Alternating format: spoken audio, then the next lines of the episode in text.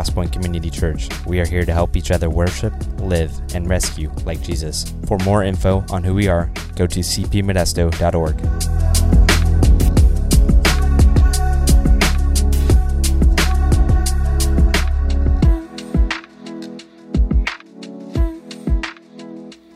So before we get into the message, um, I'll give you a heads up as, as we're heading into a few weeks from now, Commitment Sunday. Uh, for those of you who maybe are new or, or haven't been here for a while, um, this morning I'm going to talk about two things that we don't like to talk about um, money and um, prayers that don't work out the way we want them to. Um, so you can leave now if you want. Um, but uh, in, a, in a few weeks, um, we have our Commitment Sunday, which for our church and, and historically, what that is, it's an opportunity for us to, as people who are part of this body, to really seek, seek the Holy Spirit and, and ask God what He wants for us to commit for His work uh, in this church, in this local body, His work over the next year. Um, and uh, you'll get a letter this week. But you know, it's interesting because it's always hard to talk about or a little bit awkward to talk about that. And here's, here's why I think it's hard for Christians, well, for anyone, to talk about money with each other. It's because culture has hijacked money and giving in a way that has, it has made it that is purely transactional. And when you think about anything you do with money, whether you give, even if you charitably give, anything you do with money, there is a transaction that there is transaction that f- is foundational to that. And here's, here's why that's a problem. Because giving, the way God has designed it, is not a transaction, it is worship. And unless we make that transition from transactional to worshipful, we will always struggle with giving. and I mean, even, even in church, we, we think about it, it's much easier to give in the local church when the decisions fall in line with everything that I think that should happen. That's transactional. But God says when you give, it is not about a transaction, it is actually worship. Because you're surrendering something that you see as yours and you are recognizing the rightful owner of it, being God in all of his sovereignty. And so, so it's, it's interesting. read recently uh, by a guy named Lesslie Newbigin, and he says, and he said this, I love this. He says, Mission is not essentially an action by which the church puts forth its own power and wisdom to conquer the world around it. It is rather an action of God putting forth the power of the Spirit to bring the universal work of Christ for the salvation of the world nearer to completion. And that's really, in my mind, what, when we talk about the function of our church and even Commitment Sunday and what we're committing to, that's what I think the heartbeat is. It's, it's not that we put forth some kind of power and conquer the evils of the world around us, but it's that we go forth with God, behind God, putting forth the power of the Spirit to bring the universal work of Christ for the salvation of the world nearer to completion. And so you'll hear more about this in the coming weeks, but I would ask you to kind of just Pray and seek God about what God's calling you to do and how He wants you to view what you do. If you have your Bibles open to James chapter 5. James chapter 5. Um, I was reading and I found uh, an article in Huffington Post. How many people have ever read the Huffington Post? Um, not many? Like no one? Come on. Um, yeah, thank you. Thank you. Um, I mean, it's, it's, you know, where you go to get all of your information that you can trust. Um, and uh, I, they were talking about prayer, and uh, this, is, this is what I learned about prayer from the Huffington Post. At the end, prayer and meditation are like anything else in life. If used with knowledge, awareness, and the right intention, they can benefit you. But at the same time, they may, may become counterproductive if they give you a sense of false hope and radical optimism, or if they get you into a blind group attachment mode. They are positive if they help you with having more focus, having motivation to find a deep meaning, become more moral, patient, tolerant, accountable, responsible, objective, and rational. Nailed it. That is prayer. That's what prayer is. Let me just throw that against, um, I think, a really great, succinct statement by Tim Keller about prayer.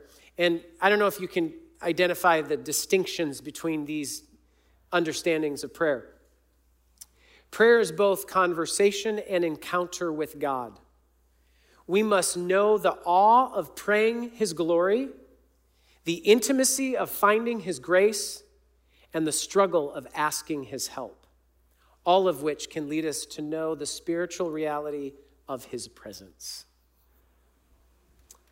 Very different ideas of what prayer is. I actually love the statement that uh, the Huffington Post makes about how prayer can be counterproductive if it gives you false hope or radical optimism. Isn't that what praying to a sovereign God is? It gives you hope that doesn't make sense in light of circumstances and a radical optimism about what can be done. I don't know if that's counterproductive. But, but it's interesting that, that, that the world has this idea of what prayer is. And, and I think that the Huffington Post understanding of prayer is maybe more indoctrinated in the church than we'd like to admit that it is. Because if you notice, the Huffington Post definition is all about us and the benefits that prayer gives us. But the biblical understanding of prayer is how prayer connects and humbles us before the Father. Here's the umbrella for the passage that we're going to be studying this morning. And um, I was just talking with a couple people between services. We could probably spend um, a month or more on just unpacking this. Um, so maybe in the future, keep talking about this. Um, but here's the umbrella two things Two things today in, in the passage. One, shepherds are called to model faith that heals. Shepherds are called to model faith that heals. And when I say shepherds, that could be a person who is shepherding those in their own home, in a small group, here in this context. First thing is, shepherds are called to model faith that heals. Secondly, the priesthood of believers, which is defined by anyone who's come to faith in Jesus Christ. The priesthood of believers are called to pray for each other in the same spirit and power of Elijah. So that includes everyone who's confessed faith in Christ. Those are kind of the umbrella things that everything falls under this morning in this passage. James chapter 5, starting in verse 13. James writes, Is anyone among you suffering? Let him pray. Is anyone cheerful? Let him sing praise. Two pretty simple statements and two pretty simple recommendations. Uh, and if I were to summarize verse 13, I would summarize it in the words, I pray. Um, not just I pray, but, but that's a personal thing. So just to kind of personalize it, I want you, I want everyone to say out loud, I pray. Okay, go ahead. I pray. Okay, that's you, that's you praying. Right. So verse 13 basically gives this range of human experience. This range of human experience. This says, is anyone suffering, which is sadness, typically? That's kind of one end of the spectrum of human experience, sadness. And then it says, Is anyone cheerful? Which is the other end of the spectrum of human experience, sad and happy. And then everything else falls in between those two things. And so, so James sets up two categories. One, he says, Is anyone suffering? That sad end of the spectrum.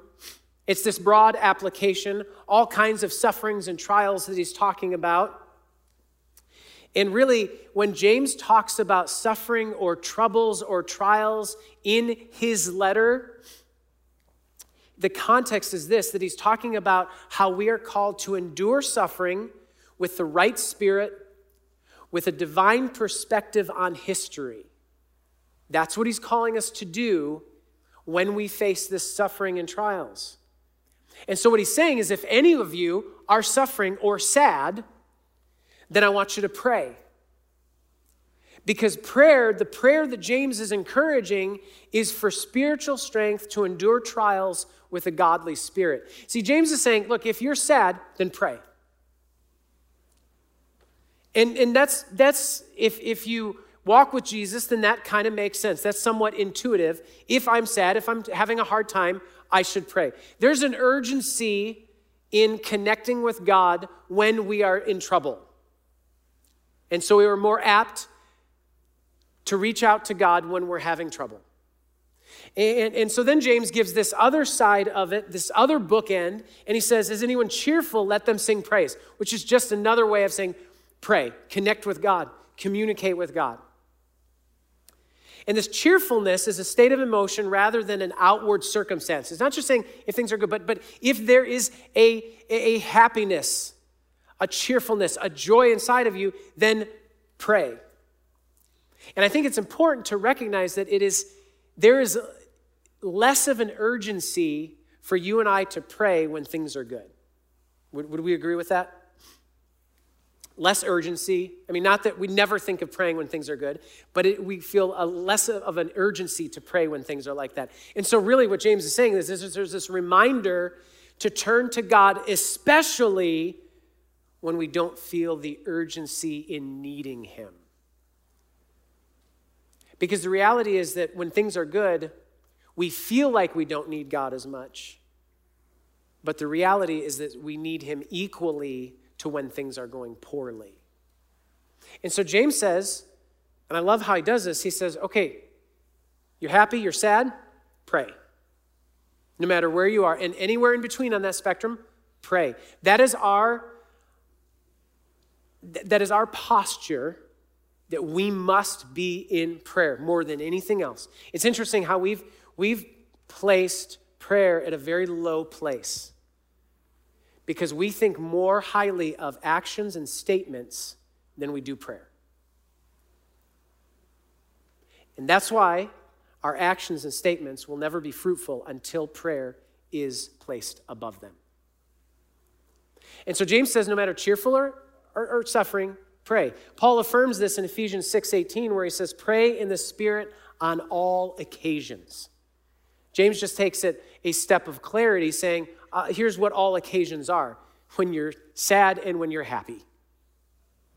Paul also says in 1 Thessalonians 5 he says to pray continually without ceasing giving thanks in all circumstances. And so so Paul and James are very much in agreement that what should we be doing all the times, praying, regardless of the situations or the emotion that's happening. No matter the circumstance, the appropriate response is to focus on Jesus and remain in community with Him. So, no matter what's going on, no matter what the circumstance is, the appropriate response for you and for me is to remain focused on Jesus and in communion and community with Him.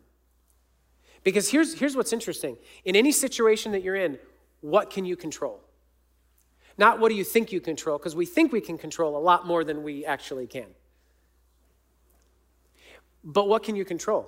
You can control your connection with Jesus. That is 100% on you. No circumstance can stop you from connecting with Jesus. No situation, no event, nothing can stop you from connecting with Jesus. So you are 100% in control of connecting with Jesus. And so what James says here is that you are responsible for connecting with Jesus. So in all circumstances, no matter what's going on, make sure you're connecting with Jesus.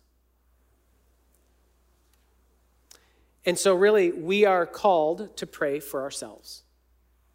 That's the first thing. We're called to pray for ourselves. So then James goes on in, in, in, in the next verse Is anyone among you sick? Let him call for the elders of the church and let them pray over him, anointing him with oil in the name of the Lord. And the prayer of faith will save the one who is sick, and the Lord will raise him up. And if he commit, has committed sins, he will be forgiven. Simple enough said. We'll skip to verse 16. I would really rather not talk about those two verses. Because how many of you have read these verses and have prayed for someone and it didn't work out. Anyone? This is a hard, heavy thing to talk about. But if we're true to God's word, then we don't skip over things, even if they are uncomfortable. This passage is hard, but, but I, I think I'm at the precipice of beginning to understand why, and it's not really what I previously thought. So let's kind of get into this. He says, If anyone's sick among you, call for the elders of the church. And here's the thing that I think we need to start with. When we think of the elders of the church, we think of those with titles. I, I don't think that is exclusionary to what James is talking about. He says elders of the church. He's talking about spiritual leaders recognized for their maturity in the faith. And, and, and here's the thing people who are mature in their faith, who have influence and authority, do not necessarily have to have a title. And so the elders of the church, of the church, not just an individual church, but elders in the church are those who are mature in the faith and growing in deeper and greater intimacy with Jesus Christ. So, first thing that we want to do is just maybe recalibrate for a second to, to look at this to say, okay, this is talking about those who are mature in the faith. Because actually, there are a number of people have a title of pastor who you would not want praying with you because they are not mature in the faith. Like, I can even look out right now and see people in this room who don't have a, ti- a spiritual title, but I would go to you to pray for me because of what I see as your maturity in the faith. So, in maybe these terms, I would call you an elder in God's church. And so it's natural to call on those who are mature to pray for us. That makes sense. Because those who are mature in Christ Jesus it seems, should be able to discern the will of God and pray with faith that recognizes and receives God's gift of healing. So I'll come back to that in a second. But, but James says, he says, call for the elders of the church, let them pray, anointing him with oil in the name of the Lord. I don't know if you've been part of a part of a moment where you've maybe gathered some people together and you prayed for maybe healing for someone and somebody has a little jar or a little bottle of oil and they put oil and and and and, and the anointing with oil it, it there's really not great agreement on what exactly why exactly we do that but but it could be practical it could be again in, the, in, in those ancient times there was a lot of oil that was used for medicinal purposes, purposes still as today it could be kind of pastoral. It could be a religious reason, maybe sacramental or symbolic. I would say that, that looking at what James is saying here, probably it comes down to this that anointing with oil is a physical action with symbolic significance. That, that as we pray, we set apart this person, we focus on this person for God's special attention and care in that moment. That it's, we, we, we do better with actions. We do better with participation. So, so we, we pray, but then we, we do this to kind of say, God, we're, we're doing this, we're focusing primarily here right now. And so what's, what's interesting is, is James goes on and he says this. He says that the prayer of faith will save the one who is sick, and the Lord will raise him up. If he's committed sins, he will be forgiven. So there's this really strong statement there. And I want to kind of hit the idea of, of his sins being forgiven. James is talking about physical healing here. And I know sometimes it's easy to, to, to maybe sidestep the hard part of this passage by saying, well, it's just about spiritual healing and it's, it's, it's, it's not about physical healing. But, but the words James is using is talking about physical healing. And when he says, uh, if he has committed sins, his sins will be forgiven. Well, also, as we know, especially in this context, sin and sickness were often hand in hand. We, we know that, like looking at the book of Job, how Job's friends were absolutely dead set convinced that Job had sinned, and that's why these things were happening to him. And so it has to be sin. Now, what James says is if he has committed sins, God will forgive. So, by saying if he has committed sins, what James is saying is that there could be a sin connection, but not for sure. There also could not be a sin connection at all. James makes it really clear that, sin, that suffering and sickness is not only a result of sin in a person's life, which kind of tears down the prosperity gospel that, which says that, well, oh, you're, you, didn't, you didn't get better, you didn't get healed, it's because you don't have enough faith. James says, no, no, no. Sin doesn't have to be a part of that, and faith doesn't have to be a part of that person. Here, here's what's interesting is looking at what James says is the faith that is in context that is healing here is not the faith of the one who's sick, but the faith of the elder who's praying. You see that? So if somebody who believes a prosperity gospel says to you that you are sick because you don't have enough faith and they've prayed for you, actually, James says it's their fault because they didn't have enough faith. That's the clear understanding of what James is saying here. It's a huge indictment of, of the elder.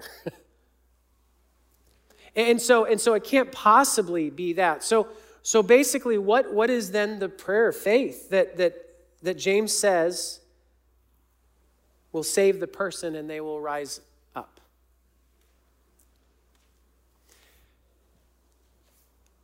As I was kind of working through this um, a while ago, uh, a guy goes by the name of M, was talking, and he's one of the leaders in, in, in the church in Iran. And he made the statement to a group of us. He said,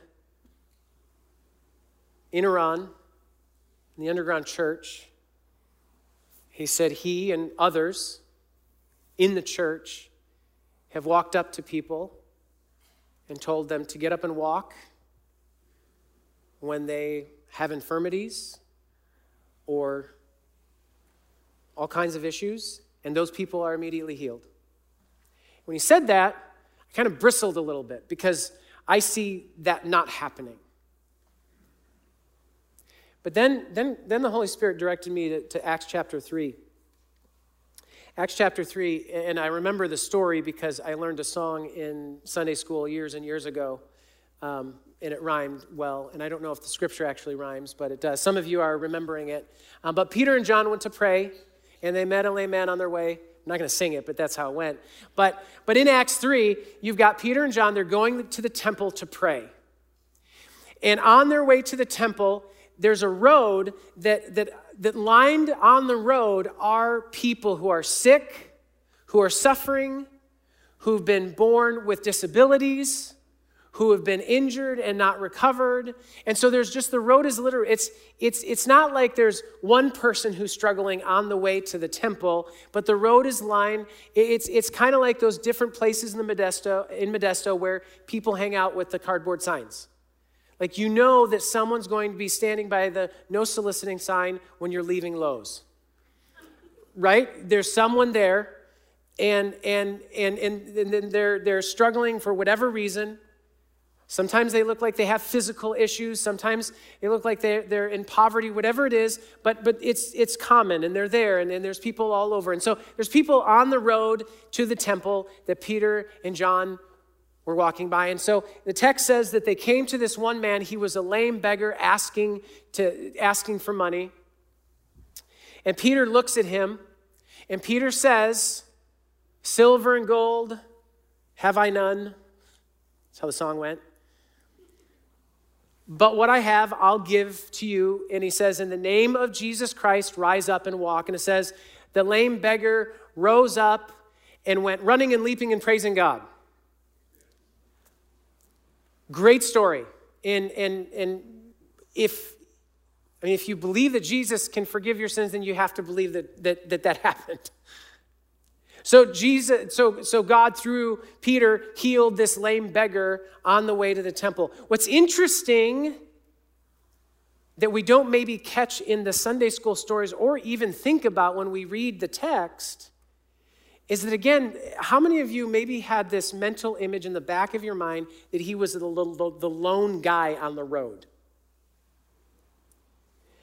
There was tons of people who had the same needs all around that guy. And you know what? They didn't get healed that day. In fact, they packed up their bags or just laid there overnight till the next day on the road to the temple. There was tens, maybe hundreds of people that James, uh, that, that Peter and John passed by and did not say, in the name of Jesus Christ, get up and walk. But one guy they did. Why?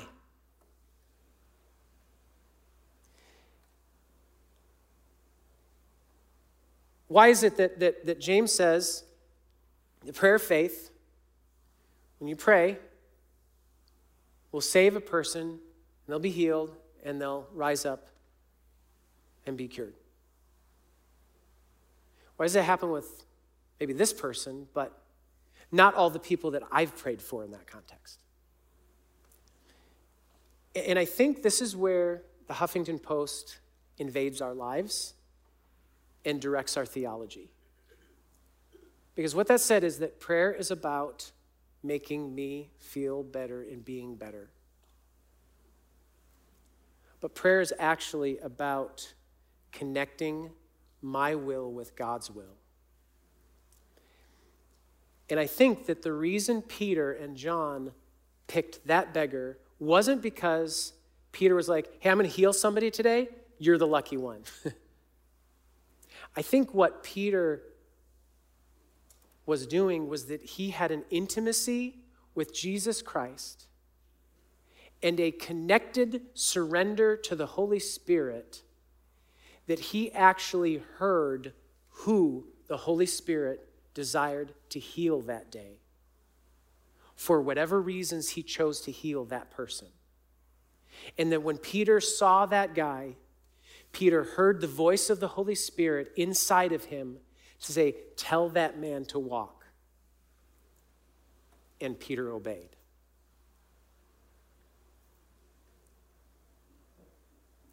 I think that James says, Call the elders of the church, those who are mature in faith, the people who are so intimate with Jesus and surrendered to the Holy Spirit that they are so on track with God that they hear clearly from the Holy Spirit what work the Holy Spirit wants to do in that person's life. And then they obey. I think this isn't necessarily about getting my prayer of healing answered or not answered. This is actually about am I a person who is so intimately connected with Jesus and so surrendered my will to the will of the Holy Spirit that I only act upon His movements and His decisions rather than me trying to convince God to do something that I haven't really heard from Him one way or the other.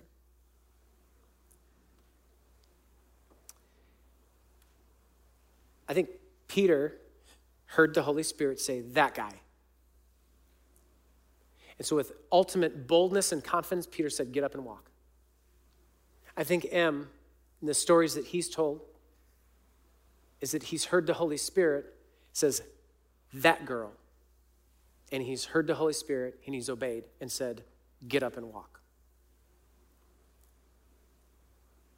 This isn't something that comes from our ability or our wisdom or our greatness. It comes from being completely surrendered to the Holy Spirit. What is the prayer of faith then that, that, that James talks about? It is the prayer of faith here seems to be a faith in God who sovereignly accomplishes his will, that when we pray such, it is an overflow of our consistent dependence and submission to the Holy Spirit, understanding what he intends to do.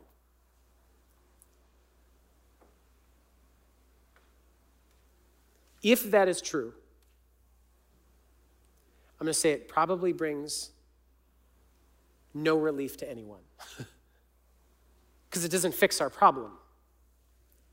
It doesn't fix that we have prayed for someone and it didn't work out.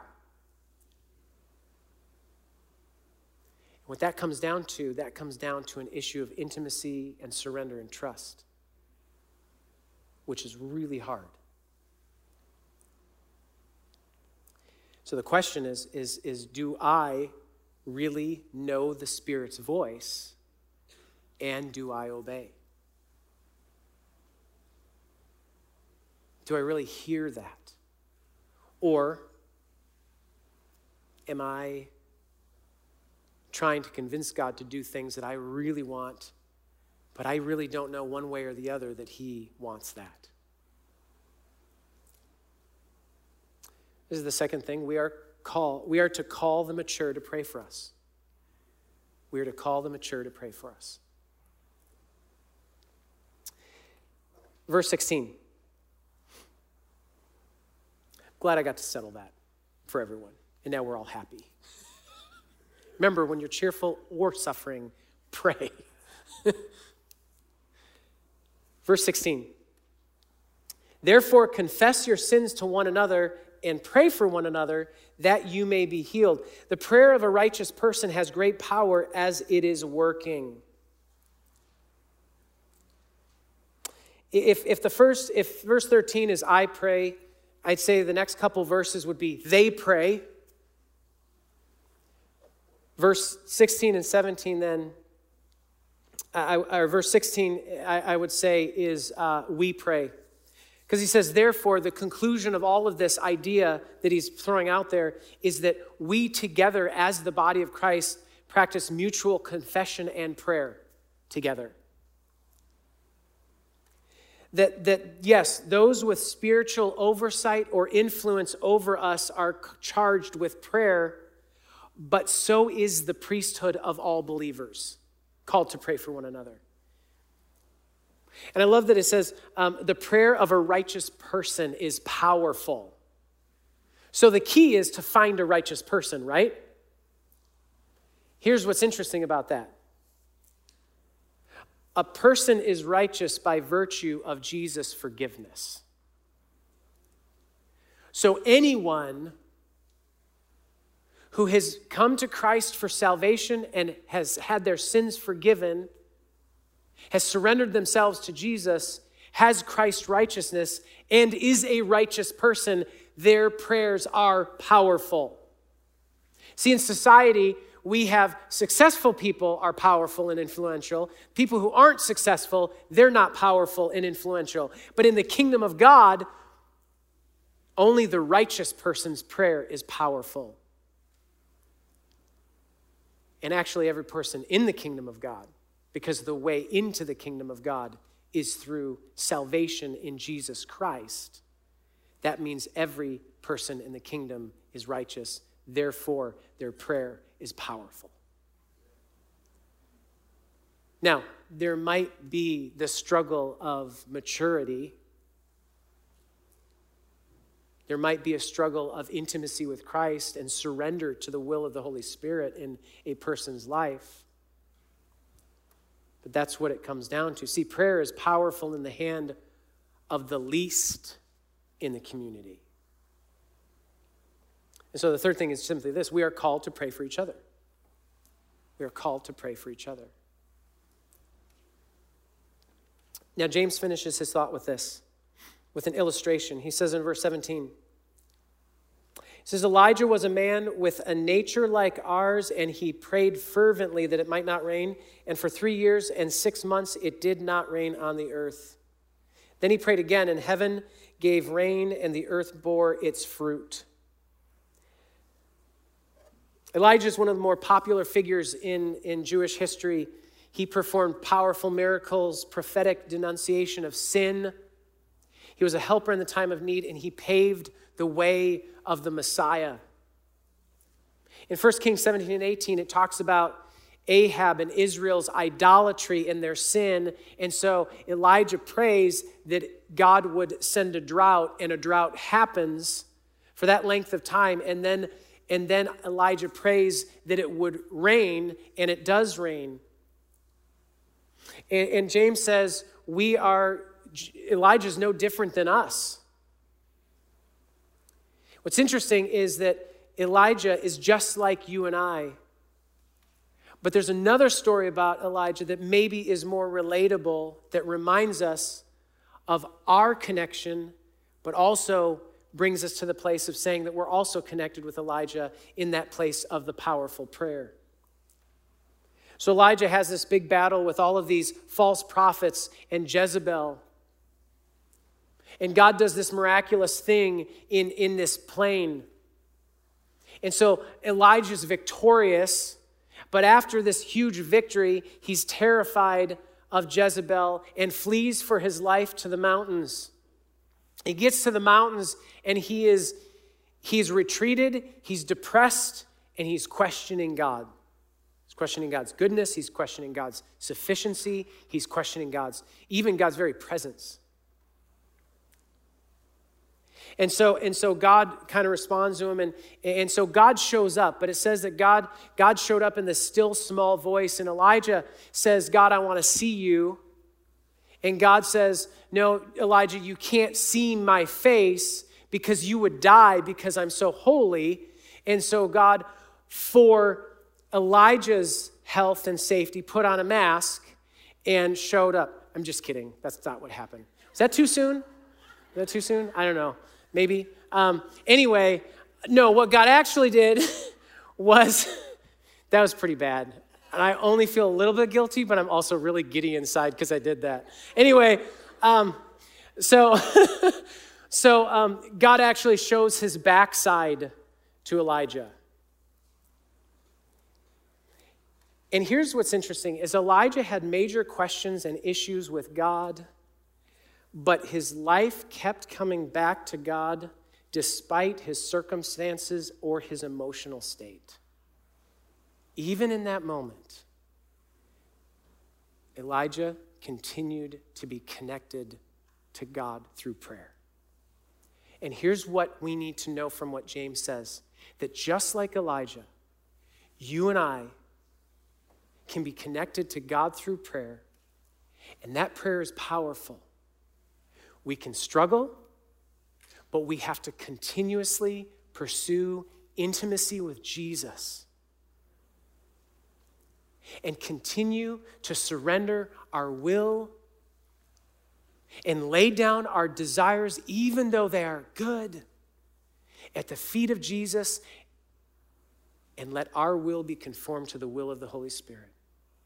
And listen to what the Holy Spirit says become accustomed to his voice and obey what he says.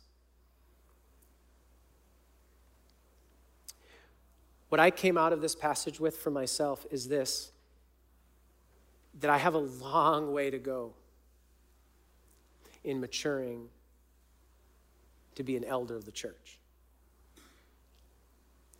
That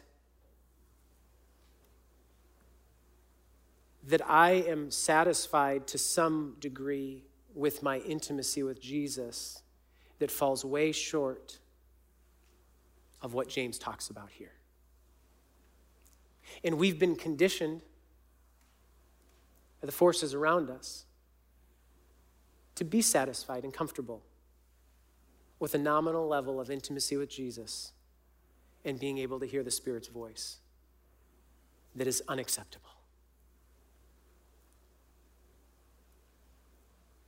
And, and that, that, that what we need to then do is to characterize our lives with prayer,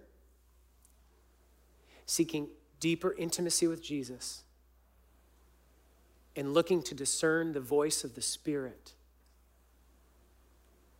so that God can move through us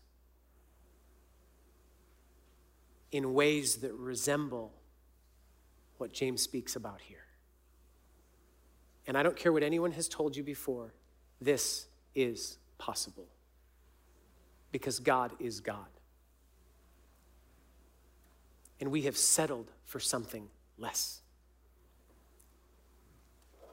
See, prayer is the posture we take in all things, good and bad, exciting and scary.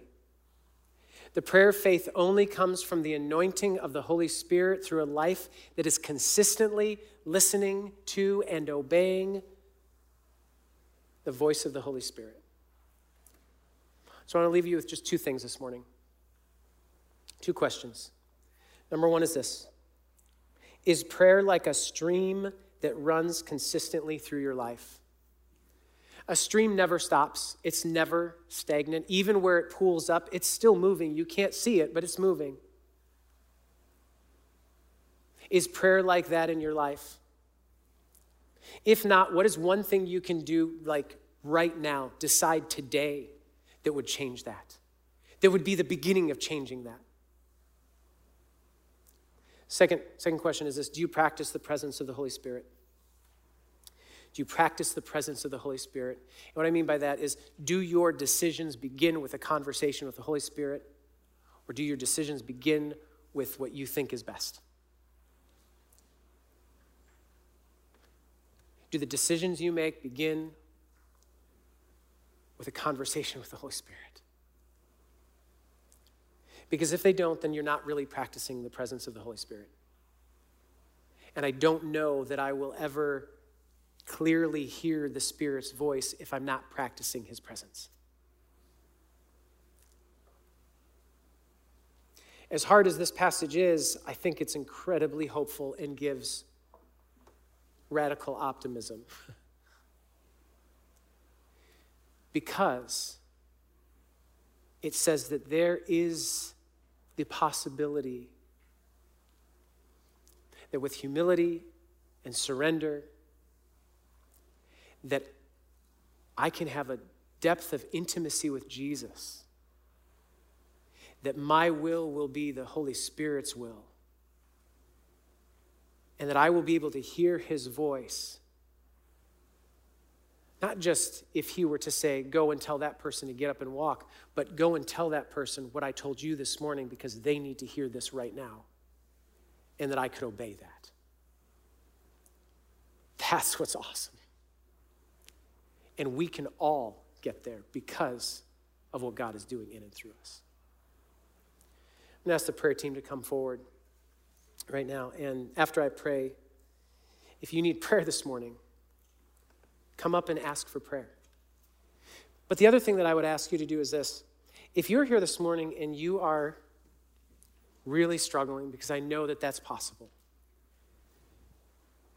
because this, you've been disappointed. You feel like you've prayed and God didn't answer. Or He said no. If you're hurting because of that, I also encourage you to come up and let one of the prayer team know and let them pray for you. Because sometimes that's where it starts. Father, we come before you this morning and I thank you for your word. And I thank you for your presence and I thank you for the work that you're doing in us. And God, I there's some things I just don't want to talk about because they're hard. But God, they're also things that are life giving. If we're willing to see ourselves the way you see us. So, Father, this morning I pray for those who are struggling.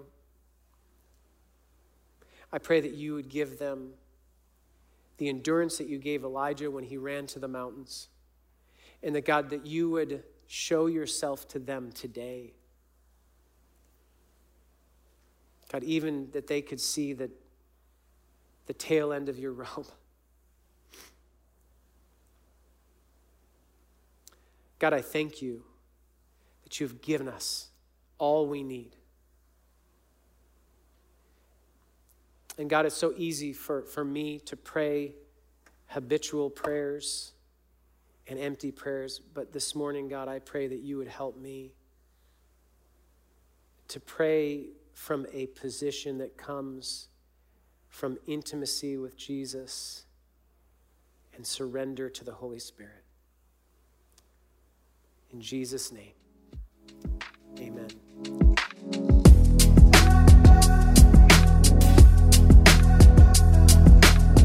Thanks so much for listening. We hope you feel inspired and moved by what God is doing here at Crosspoint.